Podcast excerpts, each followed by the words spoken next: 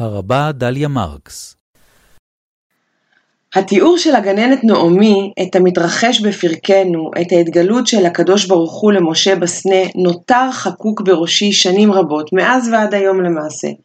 משה רועה צאן צעיר ואוהב, חומל על טלה שעבד ועוקב אחריו, מקלו בידיו, והנה הוא נתקל במחזה בלתי שגרתי. אבל התיאור הזה המקובל גם באומנות של הרועה הצעיר אינו מדויק. משה היה כבר בן 80 שנה כשזכה להתגלות האל הראשונה. וירא מלאך אדוניו אליו בלבת האש מתוך הסנה. משה אינו רואה את המלאך, אבל הוא רואה את המחזה הבלתי שגרתי. וירא והנה הסנה בוער באש, והסנה איננו עוקל. את המלאך הוא לא ראה, אבל חזקה שהייתה לו סבלנות, שהוא באמת התבונן, שהרי במבט ראשון הוא היה יכול לראות רק את הסנה הבוער, אבל הוא לא היה יכול לזהות את העובדה המיוחדת, הניסית, שהוא איננו עוקל. משה היה צריך לעמוד ולהביט ולהמתין כדי להבין שלפניו מראה ניסי, התגלות. והאל מתגלה, הוא מתגלה בשמותיו. ויאמר אנוכי אלוהי אביך, אלוהי אברהם, אלוהי יצחק ואלוהי יעקב. הקדוש ברוך הוא בוחר להציג את עצמו בפני משה בשמות של אבותיו שלו, אבות של עמו שממנו הוא הורחק בינקותו. למה דווקא כך? במדרש שמות רבה, פרשה ג', יש פתרון מעניין. אמר רבי יהושע הכהן בר נחמיה, בשעה שנגלה הקדוש ברוך הוא על משה, טירון היה משה לנבואה. משה היה חדש, הוא היה טירון כנביא. אמר הקדוש ברוך הוא, אם נגלה אני עליו בקול גדול, אני מבעתו, הוא ייבהל ממני. בקול נמוך, בוסר הוא על הנבואה. אם אני אתגלה עליו בקול חלש, נמוך, אז הוא לא ייקח ברצינות, הוא לא יחשיב את הנבואה. היא תהיה בעיניו בוסר. מה עשה?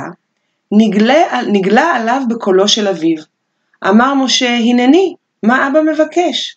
אמר הקדוש ברוך הוא, איני אביך, אלא אלוהי אביך, בפיתוי באתי אליך, כדי שלא תתיירא, אלוהי אברהם, אלוהי יצחק ואלוהי יעקב.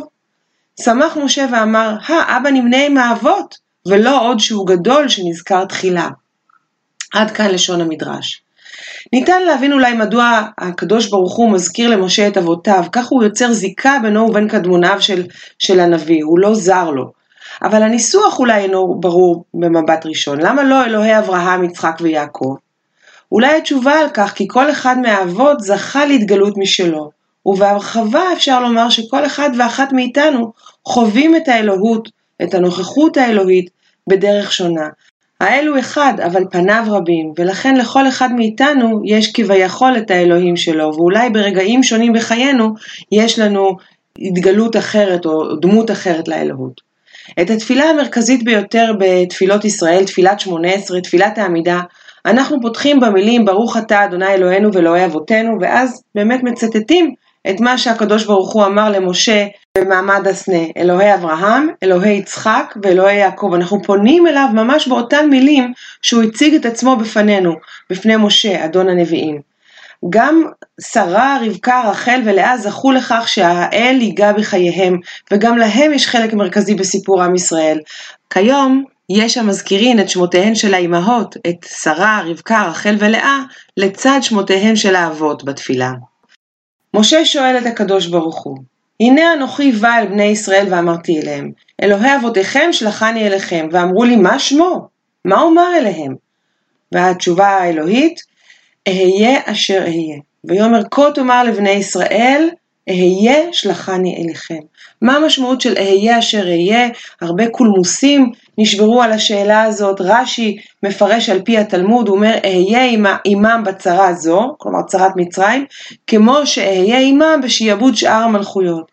אבל נראה לי שהמשמעות של השם הזה, אהיה אשר אהיה, היא יסודית יותר. אני חושבת שהיא באה לומר לנו שאי אפשר להגדיר את האל ואת האלוהות. הוא נשגב מהבנתנו, נשגב מדעתנו, גם מדעת אלה שמתיימרים לדבר בשמו ולהבין אותו. אל תנסה להבינני, אומר הקדוש ברוך הוא, אני אהיה. האותיות של המילה הזאת וגם האותיות של השם המפורש הן כולן אותיות אהבי, האותיות המסמנות את התנועות. האל אינו סטטי, הוא נמצא בתנועה, הוא בכל, הוא כל הזמן, ולכן הוא איננו נתפס. ישעיהו ליבוביץ' אמר שהשם הזה אהיה אשר אהיה מבטא את הכרת האלוהים ללא קשר לעולם, הכרתו מבחינת עצמו, מתוך עצמו, מבחינת היותו מציאות אמת. ובאמת בסידור התפילה, בראשית תפילת השחרית, אנחנו אומרים, אתה הוא עד שלא נברא העולם, אתה הוא מי שנברא העולם. זהו ביטוי להכרת האל כשלעצמו, מצד עצמו, ללא תלות בעולם. השם של האל, השם של האלוהות חשוב מאוד בהוויה היהודית.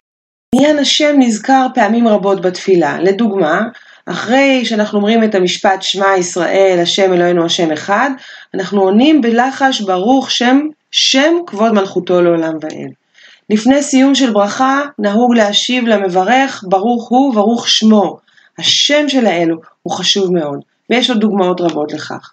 נחזור לשני הכינויים שבהם האל משתמש כדי להציג את עצמו בפני משה. אלוהי אברהם, אלוהי יצחק ואלוהי יעקב, ואהיה אשר אהיה. שני הכינויים האלה, אני חושבת, שני השמות האלה, קומסים בתוכם, חופנים בתוכם, את ההגות היהודית כולה אל האלוהות. אהיה אשר אהיה זה הביטוי לאל הטרנסדנטי, הנשגב, זה שהוא מחוץ לעולמו, זה שאדם לא יכול להבינו. ואילו אלוהי אברהם, אלוהי יצחק ואלוהי יעקב, הכינוי הזה מבטא את הממד של האל הנוכח, של האל הפועל בעולמו, האל האימננטי, זה שהתגלה לאבותינו וליווה אותם בנסיבות חייהם, וזה שמלווה גם אותנו בנסיבות חיינו, אם רק ניתן לו מקום.